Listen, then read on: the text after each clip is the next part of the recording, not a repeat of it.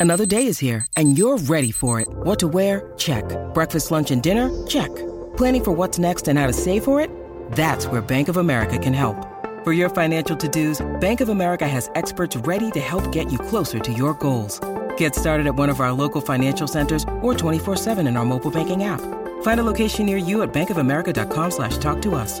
What would you like the power to do? Mobile banking requires downloading the app and is only available for select devices. Message and data rates may apply. Bank of America and a member FDIC. When you need mealtime inspiration, it's worth shopping Kroger, where you'll find over 30,000 mouthwatering choices that excite your inner foodie. And no matter what tasty choice you make, you'll enjoy our everyday low prices, plus extra ways to save, like digital coupons worth over $600 each week. You can also save up to $1 off per gallon at the pump with fuel points. More savings and more inspiring flavors make shopping Kroger worth it every time. Kroger, fresh for everyone. Fuel restrictions apply. Mary redeemed a $50,000 cash prize playing Chumba Casino this year. I was only playing for fun, so winning this was a dream come true. Chumba Casino is America's number one social casino experience. It's serious fun. With over 80 casino style games to choose from, you too could win life changing amounts of cash. Be like Mary. Log on to chumbacasino.com and give them a whirl. That's chumbacasino.com. No purchase necessary, void or prohibited by law. 18 plus. Terms and conditions apply. See website for details. The voice in the preceding commercial was not the actual voice of a winner. It's never been easier to communicate with people, but it's never been harder to know which platform you're supposed to communicate on. Here's a simpler solution. With call, meet, and message all in one app, RingCentral makes communication easy. With all that connectivity in the palm of your hand, you can work from anywhere with anyone at any time and never miss a beat. Because when it comes to communication, simple is better. Learn more at ringcentral.com. RingCentral, simpler communications.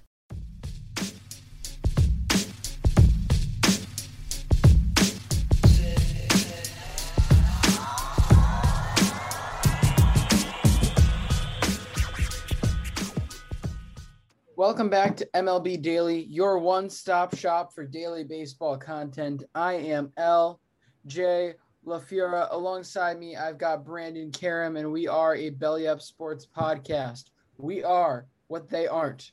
Brandon, how you doing? LJ, doing good. Uh, tonight, I was watching a bit of the NFL Hall of Fame game. Uh, I don't know. I had a little bit of itch to watch some some football, and I stayed focused on the game for about a drive and a half. So it's progress. Yeah, you know, uh, I said I would try to make it for a couple drives, and I think I did a decent enough job. Eventually, I ended up uh, flipping on the Yankees and watching the end of that really nice game that they had tonight. But yeah, overall a good day, and uh, yeah, can't wait to break down uh, the the news stories we have today. Yeah. Um. Does anybody? I mean, what are the ratings usually for the Hall of Fame game? Because it just feels like it's so far removed from the rest of the season, especially well, like, with I like. Feel, I feel like. Be, all the stuff that happens prior to the game is a lot more important than the actual game and like is a stuff lot more before the game? What's that? I said stuff happens before the game? Yeah the hall of fame induction. Eh. that's why it's the hall of fame game. In all seriousness i mean I, I, granted um there are some guys particularly especially in baseball that get a lot of numbers to Cooperstown when they get inducted. But I feel like for everybody but the uh, diehard fans, the excitement of a guy getting into the Hall of Fame dies off pretty quickly after, or not quickly, but the peak of it is right when it's announced that they made it in. Yeah, there, there's a lot of time in between that shouldn't be there. You're also uh, underestimating how how crazy football fans are because mm-hmm. we've seen it at the college level where the the dedication to their team is pretty crazy. LJ, you're you're a lot bigger of a college football fan than I am, and I'm sure you can say that the fans are very dedicated. Oh, absolutely. I think, yeah, I, I would certainly say, with a few exceptions, college football fans are bigger and bolder than anything you're going to get in the NFL. and those fans might be without a team pretty soon. We'll have to see where that goes. My my um, I'm, for those of you who haven't caught up, the uh, contract talks with the Buffalo Bills and Buffalo have stalled, meaning that they could be very soon looking to move to a new location. Namely, they've mentioned Austin, Texas. Um, that makes me a little less comfortable in my Oakland A's prediction, but I would die if we had three football teams in Texas. I would just, I, I, I just want to know why what. not? We got three basketball teams. Okay, but I would much rather keep the Bills in in Buffalo if I could than move them to Austin.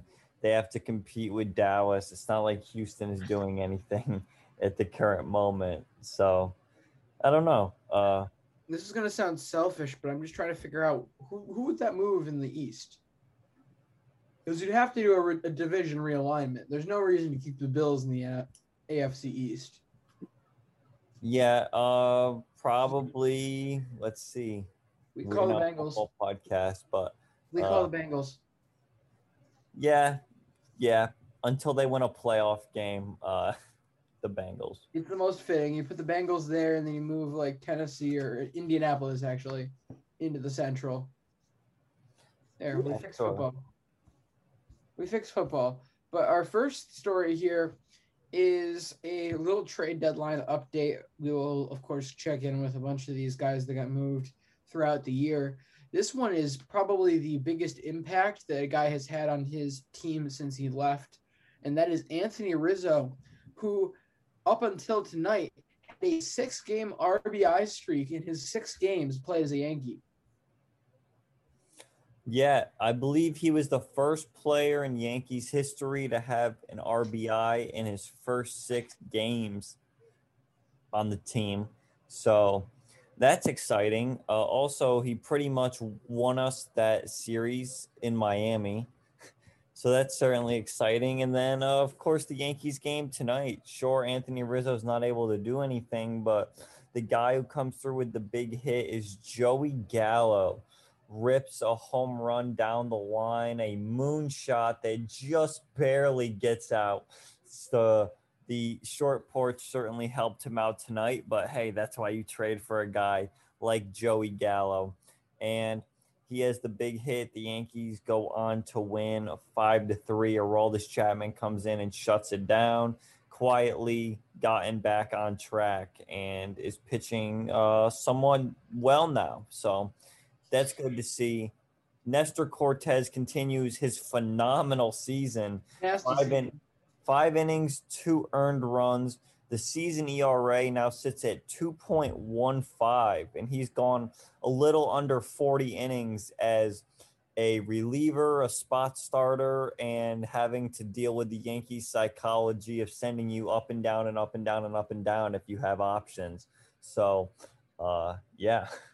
It's nasty season for Nestor, baby. Oh, he was dropping it down, throwing the little slider. It's you gotta love watching him pitch. It's always a joy. Look, anyone who says that the Yankees did not get a huge improvement to their roster and did not really go out and make quality moves at this deadline or didn't think they should make those moves is just trying to hate on this team. The question I, I question whether or not this is actually going to bring them to their ultimate goal and their expectations for the season. However, I mean, if, especially you have to think if you're the Yankees. Um, I'm unfamiliar with his general contract status, or I'm um, not contract status, uh, games played status. Anthony Rizzo, if he is a more healthy option, I mean, Brandon, you've already mentioned it a few times the possibility of shipping Voit out. Um, he has certainly seemed like a positive, positive fill. Um, yeah, let's see, 98 games, 2020. Yeah, he he really hasn't had any major health issues.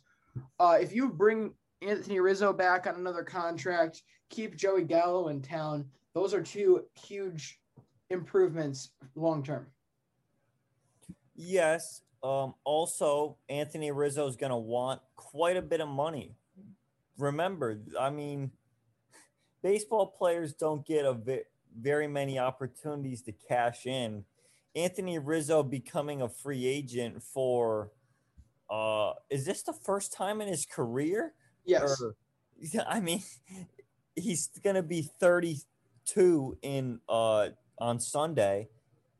LJ, he's gonna want a lot of money because this is the first time he can really get paid. I don't know if this is a guy the Yankees are gonna go after because it just came out today actually that the Yankees came very close to trading uh Luke Voit prior to the deadline. Uh, there was a report that came out that said at about 3:30 it seemed that Luke Voit was on the move to an undisclosed place, but the acquiring team pulled out of the deal. So here's where we stand, right? Luke Voit, when fully healthy, is one of the best power hitters in the league. We saw in 2020 him tear the league apart, lead the league in homers. Is he a good defensive first baseman? No. Can he stay consistent year after year? I don't know because you look at the drop off from last year to this year, and coming into the season, we genuinely thought he was going to be one of the most productive, healthy hitters on the team. We thought it was going to be Stanton and Judge that were that were not playing in games. We didn't think that at this point in the year, Luke Voit would have played 29 of our 107 games or whatever we're at right now. So I can totally see why the Yankees would want to sign Anthony Rizzo. Voit's only 20 or Voit's 30. So, I mean, you still have control over Voit because he's not a free agent until 2025. I feel like this is where the Yankees might cheap out and stick with Voit. But also, if they're really if they're really done with him, it would make sense uh, as to why they would want to re-sign Rizzo or another first baseman this offseason. Yeah, keep in mind too that we are still in a period of time in which teams are finding every way possible to keep the value of players down. Even if he may want a lot of money and he'll certainly go to the highest bidder, it's not going going to be the unreasonable demands that we saw five, six, seven years ago from free agents. The other thing that I think the Yankees could here, if they wanted to, the Dodgers have already started this with setting that precedent of big money, short term deals. That might be very much in the Yankees' favor with either of these guys. Both of these guys, I mean, if did you say Luke Voit's this year or next year? Luke Voit's not a free agent until Uh, 2025. Either way, regardless. But if you have to pay somebody, um, you certainly don't want to be paying a 30 year old at any age, at any level, 10 more years. You don't want a 10 year contract on any of those guys.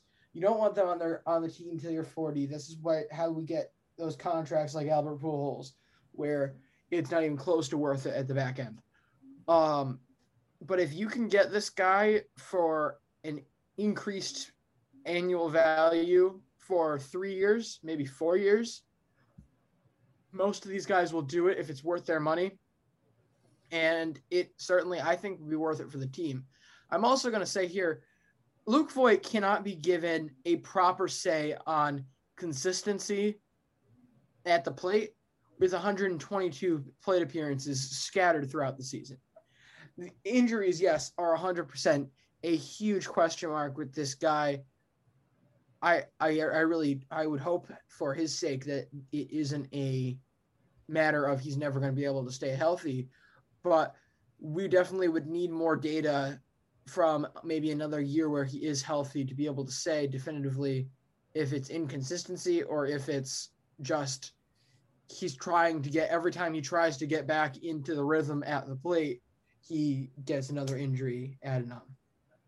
Yeah, and I mean, sure, when he's playing, when he's actually hitting, I don't think he's that inconsistent of a hitter whatsoever. But injuries make you inconsistent. When you're not able to play every day, teams uh, are not in favor of that. Look, they understand that it's not worth it to pay you money or to to pay someone and they're not going to play. And I, is is Luke Voit the guy? It, it's going to be a big, big talking point around the Yankees offseason this year. You also have to remember they aren't getting a lot of money off their books, really. And they didn't want to go over the luxury tax this year so they could go over this offseason. But do they go full Dodger and just spend and just go way over it? Because the Dodgers – they just completely killed all three tax thresholds by by signing Trevor Bauer, and now they can just kind of go and do whatever they want if they want to spend the money. Do the Yankees get back to that point? Because I feel like now that they've been able to have all these home games and make money again, you would think that they would be okay with spending. But then again, you do have the uh, economics major himself, Hal Steinbrenner, running the team, and he loves to make a profit. look, profit is great, but this this team has always had the culture of being there to win. And frankly, I think all big market teams should be on that same path. These major franchises like a New York Yankees, which I believe are they the most are they the most valuable or second most valuable? Uh, the, Cowboys. the most valuable baseball franchise, valued around yeah, but, five billion dollars. But overall, okay, so they're so you're you're sitting, yeah, you're sitting around like second or third most of any sport right now. So you certainly have no shortage of money, no matter what you're spending. You can afford this. You just can't afford this in multiple year, like a lot of years. There is no reason that you should completely sacrifice having a good farm system in order to be successful if you're a large market in baseball. You can still do that. Part of the thing that you, part of the success to be able to do that is making sure you don't continually go over the luxury tax. You can keep getting draft picks, you can keep hitting on those draft picks, and keep the farm system fresh year after year so you don't have to go into a full rebuild. That's the only issue with a luxury tax. But if you can, if again, short term deals, if you can work this out so you're able to cycle under the tax every every couple of years, then not only would you be a very good um, management group, but that I think would be the key to sustain uh, sustained success in baseball as a big market.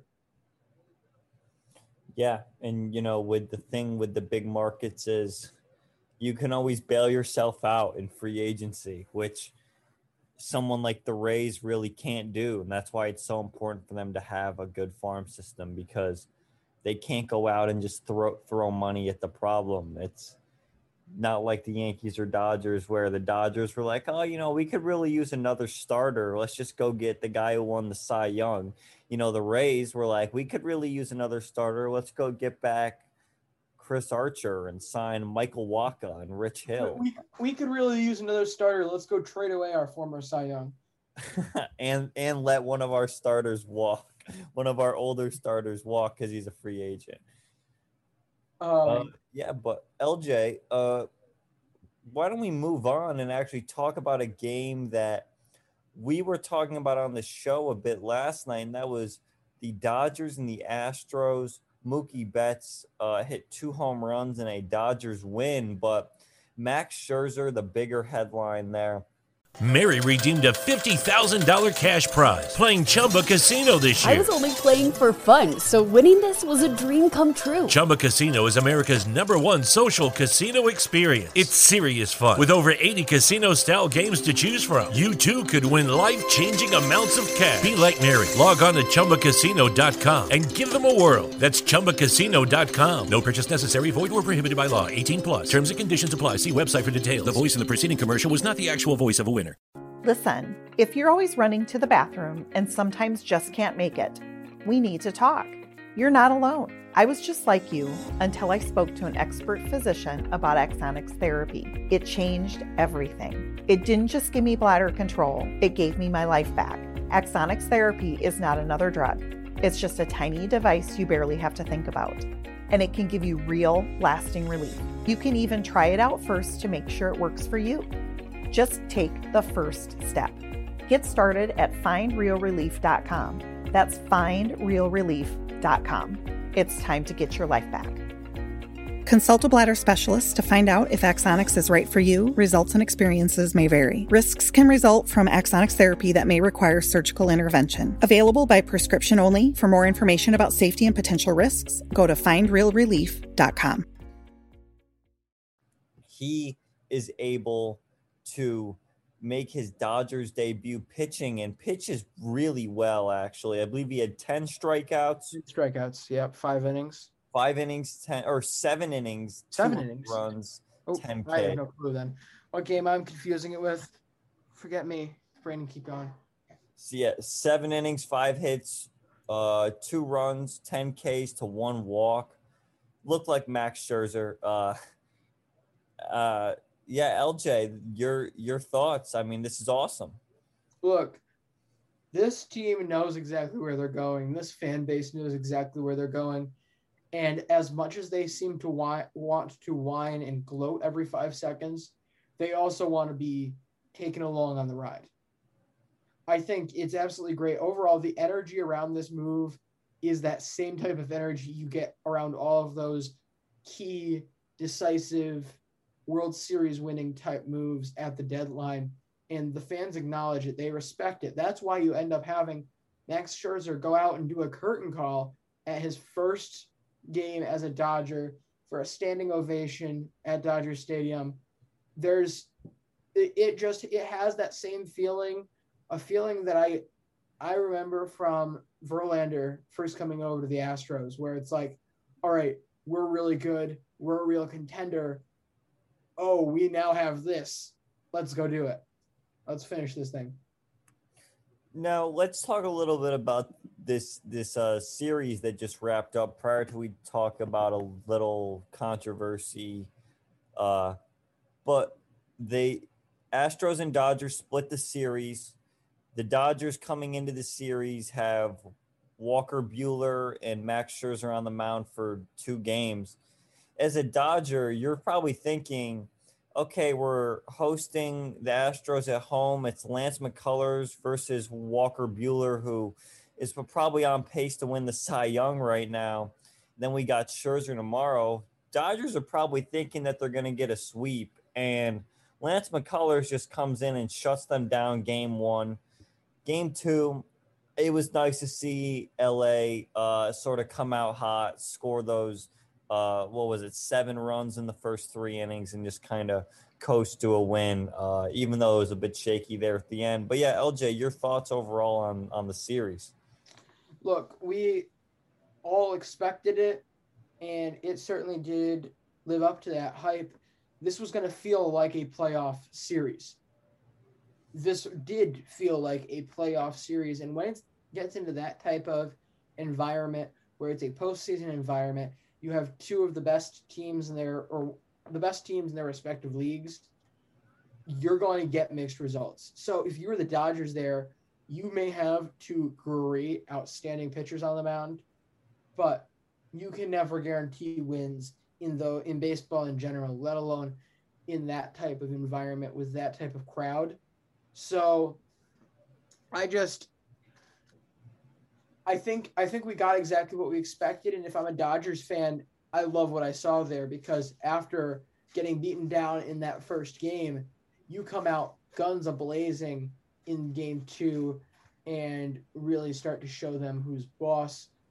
But I think this next story is probably the most ex- um, exciting thing to continue on from last year. Of course, we all know that the Dodgers have taken particular exception to the Astros and their cheating scandal and everything that has come with that. Well, let's take you back to last season at as at uh, Minute Maid Park in Houston, where Joe Kelly comes up to the mound, a guy who wasn't even on the original Dodgers team. He throws behind the head of Carlos Correa and gets basically an immediate ejection, starts all sorts of controversy, gets a huge ban for this. It was really the first true action posed at the Dodgers players for their, or at the Astros players, I mean, for their complicity in the whole cheating scandal. So now we fast forward to today. First time at Dodgers Stadium, we get the rematch. Correa versus Kelly. And what does Correa do? Steps up in there, no fear, and absolutely destroys a ball left field off Joe Kelly. This is what rivalries are made for. Yeah, you know, uh, absolutely. And I do have to correct you. The first time that Joe Kelly and Carlos Correa faced off, Kelly threw behind Alex Bregman. Uh, it was a 3 0 count. Bregman was standing in the box, and Kelly, instead of just, you know, trying to pump a strike in there to make it three and one, just chose to throw a 99 mile an hour fastball behind Alex Bregman's head. Carlos Correa was the next batter. He strikes him out. Correa starts talking a bunch of crap after striking out. Joe Kelly's like, just, you know, come on, go back to the dugout. He ends up getting ejected for causing that whole matter. So for Carlos Correa, this was a big at bat for him because he had just struck it. The last time he faced Joe Kelly, he struck out. He made a big scene. Basically, was the re- him and Joe Kelly were the reason why they there was a big controversy. Hey, I still see don't see what Joe Kelly did wrong. No, he struck the guy out. It's not his fault. Not And to then- mention they deserved it. And then Carlos Correa was saying, "Oh, if I would have hit a home run, I would have been running around the bases right now." And then Joe Kelly's like, "What? What are you talking about? You struck out. What are you talking about?" So, for him to come back and hit a home run is, uh, you, you're absolutely right. This is what rivalries are made for. We saw it earlier in the year when uh, Altuve hit the walk off off of Aroldis Chapman uh, at at Minute Maid Park. And look, Astros and Dodgers. It sucks. It was only a two game series, but was certainly a lot of fun. And who doesn't love Joe Kelly starting controversy? And he's like the most. I don't know. He has certainly gained, uh, built his brand the last couple of years on fighting, and then the whole mariachi jacket thing this year. He basically is- goes a little crazy a couple times each year, and that's his whole shtick. and he also throws like 102. so, yeah, Joe Kelly. um. Anyway, next up we have a little bit of continuing news from the past couple days, past weeks, months, years. Brandon. Yeah, I'm just gonna run through a couple things really quick, and then I'll send it to LJ for him to react to them. First up, uh, Trevor Bauer's administrative leave will be extended through August 13th. Uh, basically, every single week since this started, the day prior to his leave ending, they extend it for another week. And this is just going to go all the way up until the end of the season. There's no reason to think that he'll be back, uh, especially if, if we saw LA go out and get all those pitchers. No reason to think that Trevor Bauer will be back. Uh, next up, Gary Sanchez tested positive for COVID. Another breakthrough case for the Yankees, uh, a breakthrough case when you have the vaccine and then end up getting COVID. He goes to the IL. They recall Rob Brantly. But now Jordan Montgomery, Gerrit Cole, and Gary Sanchez all with COVID, not to mention Nestor Cortes, Jonathan Loaisiga, Aaron Judge, Gio Urshela, all had it just three weeks ago. And then the one last thing I wanted to talk about uh, was that the Cleveland Indian, or yeah, the Cleveland Indians agreed to extend their lease at Progressive Field through 2036. Uh, certainly a very nice ballpark. I would like to to get there at some point, uh, but that's certainly interesting to know that they'll be sticking around for 16 or 15 more years. Is it just me? I mean, I don't really follow many of these stories. That feels like a really long time. Uh, yeah, and the agreement also comes with the potential for 10 additional years to 2046. They really like progressive field. Um, I guess so.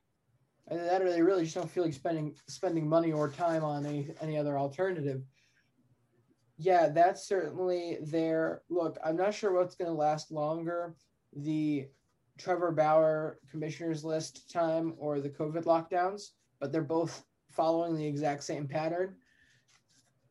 Uh, as yeah. for the middle story, what was the middle story again? The middle story was that Gary Sanchez has COVID. Yeah, um, sucks for the Yankees. I'm really not sure what else. I mean, you know, that's kind of. I mean, it's not risky. I don't mean it like it's a bad. It's a horrible thing, but like it's a risk you take having it be such a urban environment that the Yankees. The Yankees are right in the Bronx. There, it's not necessarily easy for these guys to live that much farther away from the Bronx than the Bronx. So in that that heavily urbanized crowded area, you're going to have such a sheer population of people and things spreading around that it's I'm sure much easier for things to get passed for breakthrough cases like this to happen there than anything else. Honestly, that's probably why the Yankees have had so much trouble. If you would have told me on April 1st that the Yankees rotation on August 5th would be Jameson Taillon, Nestor Cortes, bullpen game, Andrew Heaney, and Luis Gil, I would have said, oh no, please tell me that we can get uh, whoever the top prospect is in next year's draft. Because I would have said this season is down the drain. And you, you were right. well, it's just amazing to me that we went out and got Corey Kluber, and that was like the big signing this offseason. And yeah, he throws a no hitter, but like he's not even a big part of the season, like whatsoever. and he threw a no hitter. To be fair, I feel like that was one of the biggest. Brandon, I mean, I'm not trying to underplay his value. I mean, he's still a very good pitcher, but that was one of the most overhyped additions of the offseason from any team, I have to think. Not because he wasn't good enough. He's just been so hurt that I don't think you could if I was a Red Sox fan, would I be able to get like truly excited about it? Like I don't think I don't think oh, he I was he will ever be trustworthy enough to be a key piece to winning a championship again. Well, no, and here's the thing. It was like the I've already suffered so much with injuries being a Yankees fan that it was like I will literally take anything that this guy can. I'll take five innings. Like if five if, total innings. I will take the five total innings that he could throw this year. If that somehow helps out the the bullpen to to win us a few extra games, I, I'll take it. Uh, but for him to have started 10 games, he won pitcher of the month, remember? Uh, yeah, you know, certainly he was on pace to have a really good year. Uh, probably somewhere around five or six war was his pace, but. But to call him the champion messiah, which a lot of people uh, wanted to name him in the offseason, was a bit of an overreaction. He only has a career 33.7 war, which is interesting to me. That's shocking, actually. He's only this is only his eleventh season. So really, yeah. Verlander on his eleventh year was uh. What did he do on his eleventh year? Oh yeah, he finished fifth in the Cy Young voting. That's okay. That's okay. Um. Yeah. Yeah. Oh, I think next we're gonna switch it over to a bit of Mets and Red Sox talk. They both continue to struggle. Uh, I believe the Mets today left 15 runners on base in a four to two loss to the Marlins. Uh, just what has been going on, LJ, in the Big Apple? Um, Big Apple. Well, a lot of it again. Injuries and inconsistency have been the entire thing this year but we knew that this was going to be a struggle for a very long time. That's why I flat out said if they can get through this season successfully with all of the adversity that this team is gonna gonna face throughout this year, that pretty clearly, uh, what's his face? Their their manager deserves manager of the year. I'm Rojas. blanking on the Uh, yeah, Rojas deserves manager of the year for the National League if he can get them through all of this that's gone on because they've just their I think their roster has seen more iterations than the vast majority of the league, except maybe maybe the Yankees, um, and the Cubs and the Nationals, of course, after they sold their entire team. But yeah, I just you know this should have been expected. I it's ideally not what you want to see. I mean, you've got a really really rough patch here. I mean, realistically, the Reds. I think we need to make, yeah, let's make it this a group sub playoff teams. I feel like that's a fair thing. Like teams you can easily lose to, but they're not like a playoff contender. So it's not like okay, like yeah, this is a this is a really good team. It's just a it's a it's a solid team. Okay. They had Reds sub playoff team, Blue Jays sub playoff team, Braves sub playoff team and division rival. So they've seen them a million times. Reds again. But the key thing here is this Marlins series. The Mets have now dropped three out of four to the Marlins this week. That that was the unacceptable thing, and that makes me really nervous for next week. As after facing a sub playoff team in the Phillies, who they could easily drop games to, they get the Nationals at home. At home, Nationals at home for three games. Those games, every single one of them is must win. You have to have the momentum there. You probably really need to get two out of three in Philly because then comes that highly talked about stretch of the season here. Three games at home against the Dodgers, three games on the road against San Francisco, four games on the road against the Dodgers, and then three games at home against San Francisco. If they do not get momentum going in the next week, then they are in Mary redeemed a $50,000 cash prize playing Chumba Casino this year. I was only playing for fun, so winning this was a dream come true. Chumba Casino is America's number one social casino experience. It's serious fun. With over 80 casino style games to choose from, you too could win life changing amounts of cash. Be like Mary. Log on to chumbacasino.com and give them a whirl. That's chumbacasino.com. No purchase necessary, void or prohibited by law. 18 plus. Terms and conditions apply. See website for details. The voice in the preceding commercial was not the actual voice of a winner. When I deployed, I didn't realize that even the air I was breathing was dangerous. Since coming home, I've watched friends get sick and struggle to get the support they deserve. But now, that's finally changing. We're eligible for new VA healthcare and benefits based on when and where we served. Even though I feel okay, I'm going to apply for my sake and for my family. Learn more and apply today. Visit va.gov/pact. a whole world of pain, deep, deep trouble for them in the next couple weeks. Their season could be over before the end of August if they don't get this next week up. So I would I would be very worried if I'm the Mets. LJ, I'm gonna say that their season is on the line this weekend. Yeah. They're up by a half game, and they have on the Phillies, and they have three games again against them this weekend. The Mets are putting out two of their top starters. The Phillies are putting out two of their top starters, and they happen to match up in both games.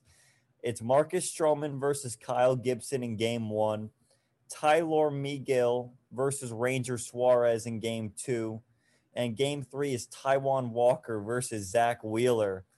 I mean, huge, huge series here. This is the Phillies could take the division lead. Would this be the first time since what April that the the, the Mets didn't lead the NL East, right? Uh yeah. I don't think actually I, I could be wrong, but it feels like they've never trailed. that sounds about right. And also the Braves, LJ, they're only two games out and they get three against the Nationals this weekend. So, I mean, we could see by the end of the weekend Phillies, Braves 1 2, and the Mets in third.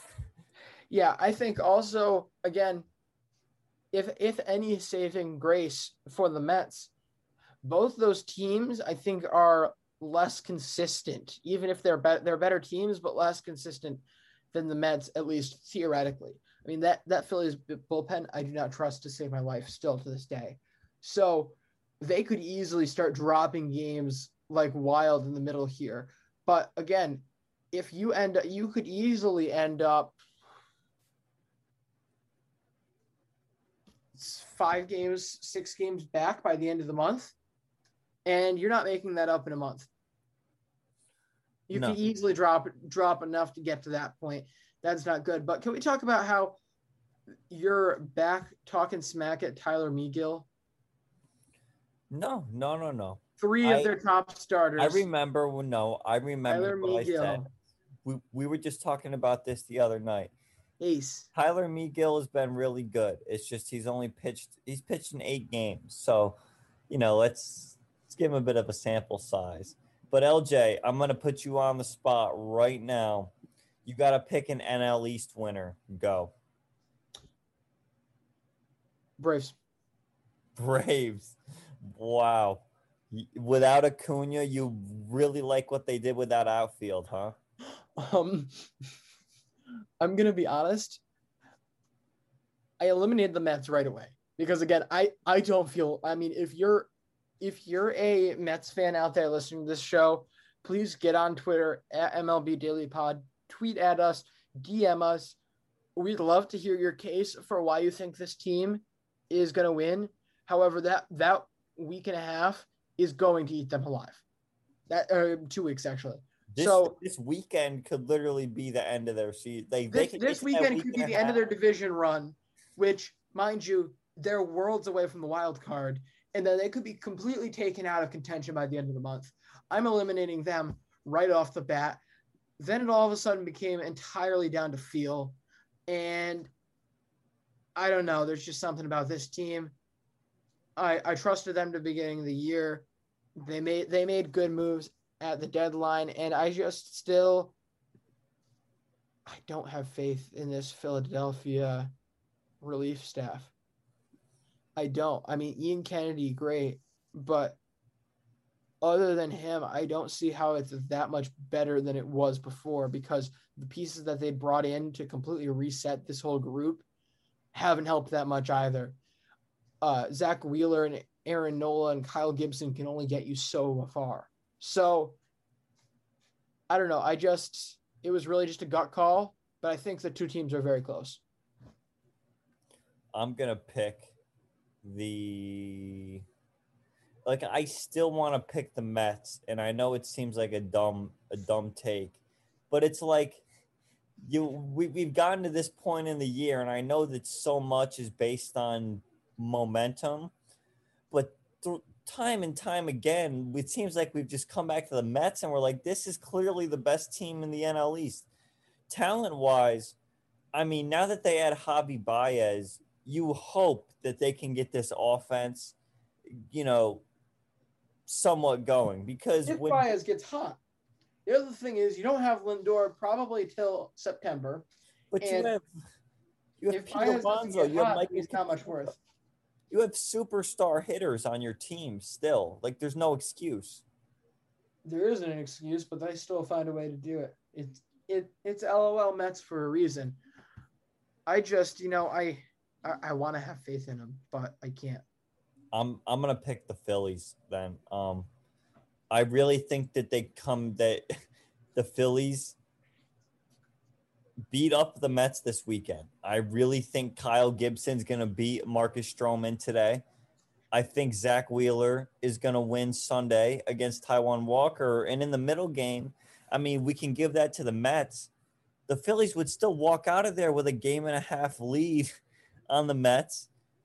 However, Philadelphia does have to play the Dodgers and then Cincinnati in their two series next week. So look, the Mets are absolutely still in it. Like they're still in first place. So, you know, un- until they aren't in first place, I'm still going to be like, you know, they're the best team here. But if we're talking about if I had to make a prediction, like I'm probably going to go Philadelphia and I think it's gonna be a battle down to the wire. Like I don't think that the Phillies or Braves just run right by the Mets here, and that ends up, you know, that that's what ends up happening because the Braves just had a stretch, LJ, where for 18 games in a row they didn't win one or lose, or excuse me, they didn't win more than one game or lose more than one game in a row. They went win loss, win loss for 18 games in a row.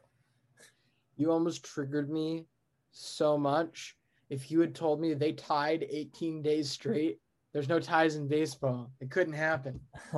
um, I don't. I, I don't know. Again, this is this is the best. We're trying to pick the best of a lot of bad options. None of these teams deserve to be in the playoffs, but by fairness and by overall like what's right, one of them will be. And yeah, Met. And honestly, Brandon, I mean, if you want to take the Mets, that's a fine. That's a fine play here. You know why? You could never have the worst take ever. Max Kellerman already took Iguodala, so you could never have the worst take in sports history. With the death beam pointed at Earth, I the want. of the death. I want Iguodala. I remember watching that episode too.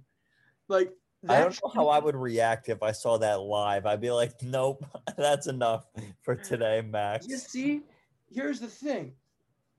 If you're a first take type person, which again, in my younger years I was, now not only has the show gone to hell, but it's just when you try to go for those hot take shows, we're not hot take pod. Um, and try to go for all the hot takes like they do and just swing for the fences. It can sound so uneducated if you really stop to think about it. But if you get into the mood, get into the vibe that they're trying to set up, you can be easily swayed by those guys. Yeah, well, they're so good at talking, right? Like that's that's why they work for ESPN. They're very good at, you know, I'm sure they have a I thought, very they, high. I thought they worked for ESPN because they were cheap and they were willing to kowtow to the E ESPN agenda.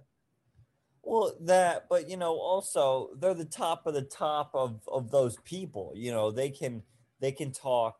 They're they're uh, confident in themselves. They aren't afraid to make bold takes. What I have a problem with is how they just bring on Kendrick Perkins every day and they act like he is this NBA savant when he is just in in, He's just in- he's just the one that tore apart one of the greatest super teams ever. he's just a scrub NBA player Tell me about it. who got carried to a finals by LeBron, and now No, for you, whatever you, reason, you forgot about the one where he was carried to a finals by Kevin Durant. Just carried to a finals by whoever, and now he thinks that he's this this genius who knows everything about basketball because he used to play in the NBA. I mean, that's the problem is there isn't even any other networks that can compete with ESPN. Fox Sports half the time they're not even showing like any like sport that people are interested in uh, on a you know on an hourly basis. So it's I don't know. That that's my I- rant for about that. The fact that there isn't more like sports content is bad. Like that's the thing. I can't think of many shows other than uh, Skip Bayless on another channel and uh, what's his face? He's also on the radio. No, no, no, no, no. Um, everybody hates him. Will Cain. No, Will Cain's fine. Leave Will Cain alone. We're we're, we're a Will Cain podcast. Bomani Jones has a radio show. No, no, no, no, no. For Fox. Oh, for Fox. Oh, Chris Broussard. No. He works for Fox.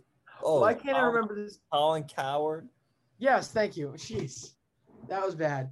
Honestly, you know, I feel like he he is their he isn't even their first take show, but he it, he embodies the completely incapable nature of both Stephen A. Smith and Max Kellerman at the same time. That's But what'll that's what'll happen when you do that every day. Also, one last thing about the Phillies. They're entering this weekend on a five game win streak, uh, and the Braves on a now three game win streak after winning today. But LJ, your no, we Reds- haven't we haven't talked about it. What about strength of schedule? Oh, uh, as for remaining or current, Remaining. I can pull that up for you. All right, Um, according to tankathon.com, the Mets very the- very official source. the Mets have the fifth hardest schedule left as they play the Giants six times. Okay. Yep. That's their toughest opponent. The who else is in this race? The Philadelphia Phillies have the easiest schedule in the MLB r- remaining Is their six hardest games are against three against the Dodgers, two against the Rays, and one against the Brewers. They still have six games against Arizona left. So the Mets could be in trouble. LJ Atlanta, they have the 27th easiest schedule remaining. They have to play San Francisco six times, but they get the pleasure of four against the, uh, Arizona and two against Baltimore. So, you know, In in short, give me Miami. who has the 16th easiest schedule? They get three against Pittsburgh and three against Colorado. I think they got a shot here, boys. I'm not sure about you. Oh, LJ, by the way, the Mets' easiest opponents left. Would you like to take a guess? Oh, Yeah. Go with the Cardinals. Six games against Why'd the I guess? Marlins. That's not even an easy schedule. I know. That's why they have That's the a, that, that, that's like a legit challenge. That's why they have the fifth hardest schedule remaining. Baltimore, are gonna come back Arizona, from- both with the toughest schedules left, and they're the two worst teams in the league. So we could be into some real, uh, yeah, interesting situations. In other news that is just currently breaking, according to the LA Times, Dodgers pitcher Clayton Kershaw is expected to return from his forearm injury sometime in September. I Okay. can't tell if that should be making me more comfortable or less comfortable because it's great to hear that he's definitively coming back, but sometime in September feels a little vaguer than the early September time to frame. He'll be back in September. He'll make two starts, and then he'll then they'll do whatever in the playoffs. It's I'm not worried about it yet. The Dodgers don't operate under very con- conspiracy sus- suspicious like injuries like the Yankees do. But LJ, the second part of this segment that we wanted to get to, we Yeah. wanted to talk about your your Red Sox. actually i want to talk uh, that that um works in because i want to talk about conspiracy suspicious type injuries. I don't know if you have ever noticed it with the yankees. Do any of your players you know do the yankees often employ the il desert guys where they just desert a guy on the il We did it once this year. After Justin Wilson allowed that walk off homer to to Robbie Grossman. They which one the only one. Uh, robbie robbie grossman does, had a lot of disgusting shots the one where we lost in extra innings. He got put on the IL the next day, but then was out for like three weeks. So I think it was an actual injury that either he was pitching through and they just let him pitch through it, or he was just bad and then was like, oh, yeah, I'm also hurt too. So, like, okay, like you can sit out for three weeks. But that's the only reason or the only time I can think of the Yankees doing it. Why does does Boston do that a lot? I have a conspiracy that that's how they get rid of guys that they can't take off the 40 man, but they really can't use. Because there have been two times in the past two years that have been all too convenient to get rid of a guy that really wasn't movable at the time or shouldn't be movable at the time, but you really needed to get out of the lineup. In the past two seasons, um, Steve Pearce and Andrew Benintendi have magically disappeared from the team for the majority of the year. Um, I, I'm not sure. I'm not sure if it sounds sus to anybody else but me. But let me pull up the stats. Andrew Benintendi, who of course has carved out a great spot for himself in Kansas City, played 14 games last year, slashing 103, 314, 128. Promptly went on the IL to never be seen in a Red Sox uniform again. Steve Pearce is the other one, if I can spell Pierce. Of course, retires after this season, but in his 2019 season, plays 29 games, slashes 180, 245, 258 before getting, as I call, suck in his elbow and gets thrown on the IL for an undisclosed amount of time. Yeah, uh, does not surprise A little fishy. So, so But keep an eye out for that any, conspiracy. Yeah, the Red Sox. any more Yeah, comments on them? You know, dropping another. This isn't good. I've already said it isn't good. I don't know what I'm doing anymore. I found other ways to cope, thankfully. Most of them include the Olympics and going to see James Gunn's The Suicide Squad. Go check that out. It was very good. Um, those are going to run out pretty soon. I could have, I might have to uh, see these choices actually come to life with being a Red Sox fan very, very soon. I'm not ready for it. I'm going to enjoy my last couple days of getting to ignore the fact that they're, that things are going so poorly while I can. Um, yeah, Yeah. I'm hiding effectively. Well, there you have it. Uh, LJ, so prior to doing Small Talk SmackDown to wrap up the show, we are going to talk about the nominees for the Heart and Hustle Award. Uh, so I believe that they didn't award this in 2020, but They did not. Voted on by alumni and active MLB players and is presented annually to an active player who who demonstrates a passion for the game of baseball and best embodies the values, spirit, and traditions of the game. Every single team gets uh, a nominee, but also a, you win for your team. So it's very big to be selected for your team. Uh, LJ, do you have the list in front of you? If you want to run through one of the leagues, and I can take the other. I do. I will take the AL because it's the first one here. Starting with the Baltimore Orioles, we'll have Cedric Mullins. The Red Sox winner will be Rafael Devers. For the White Sox, Tim Anderson. The Indians, Jose Ramirez.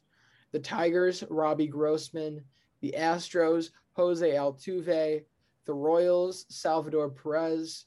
The Angels get David Fletcher on here. The Twins winner will be Jorge Polanco. The Yankees have Aaron Judge. The A's get Matt Olson. The Mariners have Mitch Haniger. The Rays get Joey No Batting Gloves Wendle. The Rangers, Isaiah Kiner Falefa. The, and the Blue Jays, Marcus Semien. LJ, I'm going to go out here and say that the ones that make the most sense just to me here are Joey Wendle, Marcus Semien, and Cedric Mullins. Those guys just seem like they were, and I guess Aaron Judge too. Those guys, like, I would, seeing them certainly does not surprise me. Bias, bias, bias. um, yeah, I mean, although I, I think you're omitting Jose Aldu- Altuve did the greatest hustle job ever a couple years back, and we're just not. I don't think we've respected it enough. Hustled the entire league to a World Series. Well, in the National League, we have Eduardo Escobar for the Arizona Diamondbacks. Uh, that's tough because he's got traded. For the Atlanta Braves, we got Ozzie Albies. For the Chicago Cubs, we have Javier Baez. Okay, he also got traded. Uh, Nick. Castellanos for the Reds, Ryan McMahon for the Rockies, Chris Taylor for the Dodgers, Miggy Rojas for the Marlins, Willy Adames for the Brewers, even though he didn't start off as a Brewer, uh, Kevin Pillar for the Mets, Ronald Torreyes for the Phillies, Adam Frazier for the Pirates, Uh, now, Padres, Jake Cronenworth for the Padres, Brandon Crawford for the Giants, Tommy Edman for the Cardinals, and Trea Turner for the Washington Nationals, now LA Dodgers. you know, I certainly hope that they don't pick one of these guys from the National League who got traded, like one of the five that they selected. Yeah, but you know what? They deserved it. They yeah they put the work in for their team. They deserve this as much of a shot at it as they would if they were still on that team, in my opinion. Um, in terms of guys that I think really embody it this year, I think there's two that stand out to me if I was voting. Of course, I'm not an alumni, but I support the alumni. I would have to say Willy Adames and Kevin Pillar, I think, are two very, very big ones here. Of course, Willy Adames, you know, we talked about how much struggles Milwaukee was having to start the year offensively. He comes over, not only does he have a fantastic offensive turnaround, but it felt like he breathed, gave a breath of fresh life into the offense as a whole, which was very good for the team and helped the team climb up into the top spot in that division. As for Kevin Pillar, not a ton of guys get hit in the face, get absolutely torn torn up by a baseball, and then come back so quickly and with such gusto. So that certainly I think he plays a great role in it for me. I would have trouble not voting for him. The one guy that stands out for me is Chris Taylor. Uh, this dude has been so solid his entire career and gets no credit. He's a 16 career war player through eight seasons. He averages almost four war per 162 games. And not only that, he just seems like the guy that is just uh, he embodies the heart and hustle award. He plays like every position. He will play anywhere that they ask him to. I mean, second, third, short, any outfield spot. And he's just such a valuable piece to the team. I feel like he really fits in well there. I I well, like by, by that logic, I feel like we also have to include Jake Cronenworth. Well, absolutely, but I was thinking Chris Taylor just because he's been the J, he's been what Jake Cronenworth uh, could be for the last eight, eight years, you know. So, yeah, I see what you mean. So, Brandon, if you had to give it to me, give me your top your top player from each league and your top player overall. All right, I guess I will go Cedric Mullins for the Orioles. Actually, you know what? No, uh, Cedric Mullins is a honorable mention for the American League for me. We're going with the main man himself, Joey Wendle. Yes. LJ, I'm sure that you agree with that pick for the American League. You know, I'm I'm not entirely made my mind up on the American League because I think what Isiah Kiner-Falefa has been able to do for the Rangers has also been a huge standout. Um, you know, Joey Wendle does so much for that team too. And like this is the first year he's really getting like fully appreciated. I feel like I go for Joey Wendle here as well. However, if I had to give an honorable mention here, maybe a dark horse. I think for overall his energy, Ra- this is going to sound like a homer, but Rafael Devers should be a perennial contender based on the energy. However, his mental game, talking to himself at the plate, I think is probably off putting enough to keep him out of the award ever. Fair. Fair enough. Uh, for the nat, I'll I'll do my National League and then I'll pick my winner. For the National League, I'll go with Chris Taylor, and uh, I'm going Joey Wendle to win. Just why not? I'm feeling good. Joey Wendle's the man. Probably my favorite player on the Rays, and I hate every Ray. So that's that's something. That means a lot. It means um, a, a ton. um, I'm going with Kevin Pillar from the National League for the reason, of course, that I've already mentioned, and I'm going to go for Kevin Pillar to win as well. Another guy we haven't really talked about here, Brandon Crawford. Yeah. I feel like also it would be a dark horse for me outside of Taylor, Adames, Pillar. I think Crawford is probably the next guy I would pick off of this list in terms of embodying heart and hustle. Again, heart and hustle is relatively vague.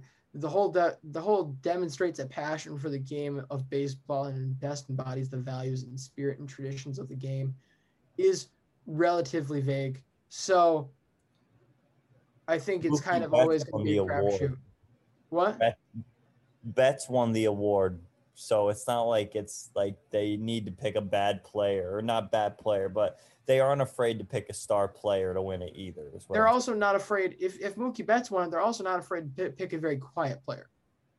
Yeah. Mookie Betts isn't the high energy guy in any clubhouse, any setting. He's pretty reserved, laid back. So, yeah, I mean, again, it really it knows no bounds. Pablo Sandoval getting the nod. Interesting. Yeah, that's certainly interesting. All right, LJ, we have time to do. Uh, uh, we're a little bit over an hour. Do you want to move yeah, that? that's fine. No, I mean it's up to you. If you, what do you think? Yeah, let's let, let's put let's push it for tomorrow. All right. Well, you will not be here tomorrow, so we will push it to Saturday's show Oh, I because thought I thought you were also just gonna replay last night's or the other night? I have to re. Uh, because we could record a re-upload of a full upload of the show that was supposed to go out on Monday, Tuesday, whichever Tuesday? one was only 23 minutes. because that we one- could we could we could tack Small Talk SmackDown right onto the front of it was what I was thinking. Okay, yeah, that's Your that's call. Whatever you want to do now, then later, No, Saturday, it. whatever. no, we we can end the show now. That's that's perfectly fine. Uh, and we'll and we'll keep all this in so people get a little insight. Why don't we just do it now? It's probably All right, worth our time. all right, that's fine. you've Uh, all been you've all been taken on the wild roller coaster that is our production. Well, that's fine. What is an extra four minutes added onto the show? And I will keep my small talk SmackDown very brief. Whoever And I will I we will time these this time, see who can get this right. All right, Brandon, wheel spinning. wheel spins. You get the Tampa Bay Rays. All right, the Tampa Bay Rays. Well, Ready, set. all right, go. the Tampa Bay Rays. They now have a game and a half lead over the Red Sox. Uh, they're coming off a very nice win last weekend to sweep Boston, and they got a pretty easy schedule coming up. They got three at Baltimore this weekend, prior to three in Fenway next week. That will certainly be a big series for them. But if I'm a Rays fan right now, look, I'm just, I'm just loving the way that this team is made up. I love that we traded for for Nelson Cruz and uh, you know a guy like uh, in in the bullpen. You know we have really stepped it up lately, especially without a lot of those guys in that we're so used to in that Tampa Bay bullpen. So, look, once they can get some of these guys back from injury off of uh, it, just a few of these pitchers, uh, I really think that this team is going to come really together and it's going to be looking good. But things are looking up for uh, Tampa Bay right now. Minute two seconds. Ooh. If you Pretty hadn't good. gone for the butt section, you would have been under. Yeah, no, that's all right. I'll, I'm fine with a minute. That's that's all right. All right, let's spin again. Would you like me to time it for you? No, because I already have the whole running clock. Got it. Blue Jays. Do we want to move outside the AL East? For me, Sure, we'll do another one because we already talked about the other uh, three other teams. That spinning sound is obnoxious. The Cleveland Indians. Ready, set, go. All right, I'm not sure exactly where to go with this because there's two very clear spots I want to go, and neither of them are your play on the field, which is the first problem. Um, I'm going to divide this into about oh gosh, um, 15 second, 30 second um, bites here. First off, Cleveland Indians fans, are you really going to sit here and take this whole Cleveland Guardians name? I'm sorry. I know you you you would look totally racist if you tried to um, push for the Indians to be kept. Frankly, you probably should have started a campaign to be able to go deeper into the Indian heritage and respect line, which I think is the best possible case for you to go. But you really didn't. I just you know, I just feel like I, I would I would hate it. I would hate it. I, I mean, of course, we haven't talked about it, but I would be unable to. I've lost my train of thought. I'm really tired. Um, yeah, this is gonna go over Brandon's, but yeah, I just I wouldn't. I would not be happy. I wouldn't be satisfied with that name. And unfortunately, we're at a point where there probably isn't too much you can do about it. So I'm sorry. Yeah, and I should say, as for their play on the field, uh, well, they just sold off Eddie Rosario. They signed a one-year contract in free agency, so that's all you need to know. Uh, they got a payroll of about thirty-five million, or no, fifty million now. So something. Their their their play their play doesn't matter. Nothing they did this year matters. Um, it was a waste. I'm also incredibly intrigued by that progressive field story. But yeah. Anyway, that'll wrap us up today. Sure. Well, thank you all for listening to the MLB Daily Podcast. Be sure to check us out uh, on Twitter, Instagram, TikTok at MLB Daily Pod. And uh, yeah, play the trivia game on Twitter. Follow Belly Up Sports. Thank you for listening. My name is Brandon Karam. He's LJ LaFiora, and we will see you tomorrow. See you manana. Mary redeemed a $50,000 cash prize playing Chumba Casino this year. I was only playing for fun, so winning this was a dream come true. Chumba Casino is America's number one social casino experience. It's serious fun. With over 80 casino style games to choose from, you too could win life changing amounts of cash. Be like Mary. Log on to ChumbaCasino.com and give them a whirl. That's ChumbaCasino.com. No purchase necessary, void, or prohibited by law. 18 plus. Terms and conditions apply. See website for details. The voice in the preceding commercial was not the actual voice of a winner.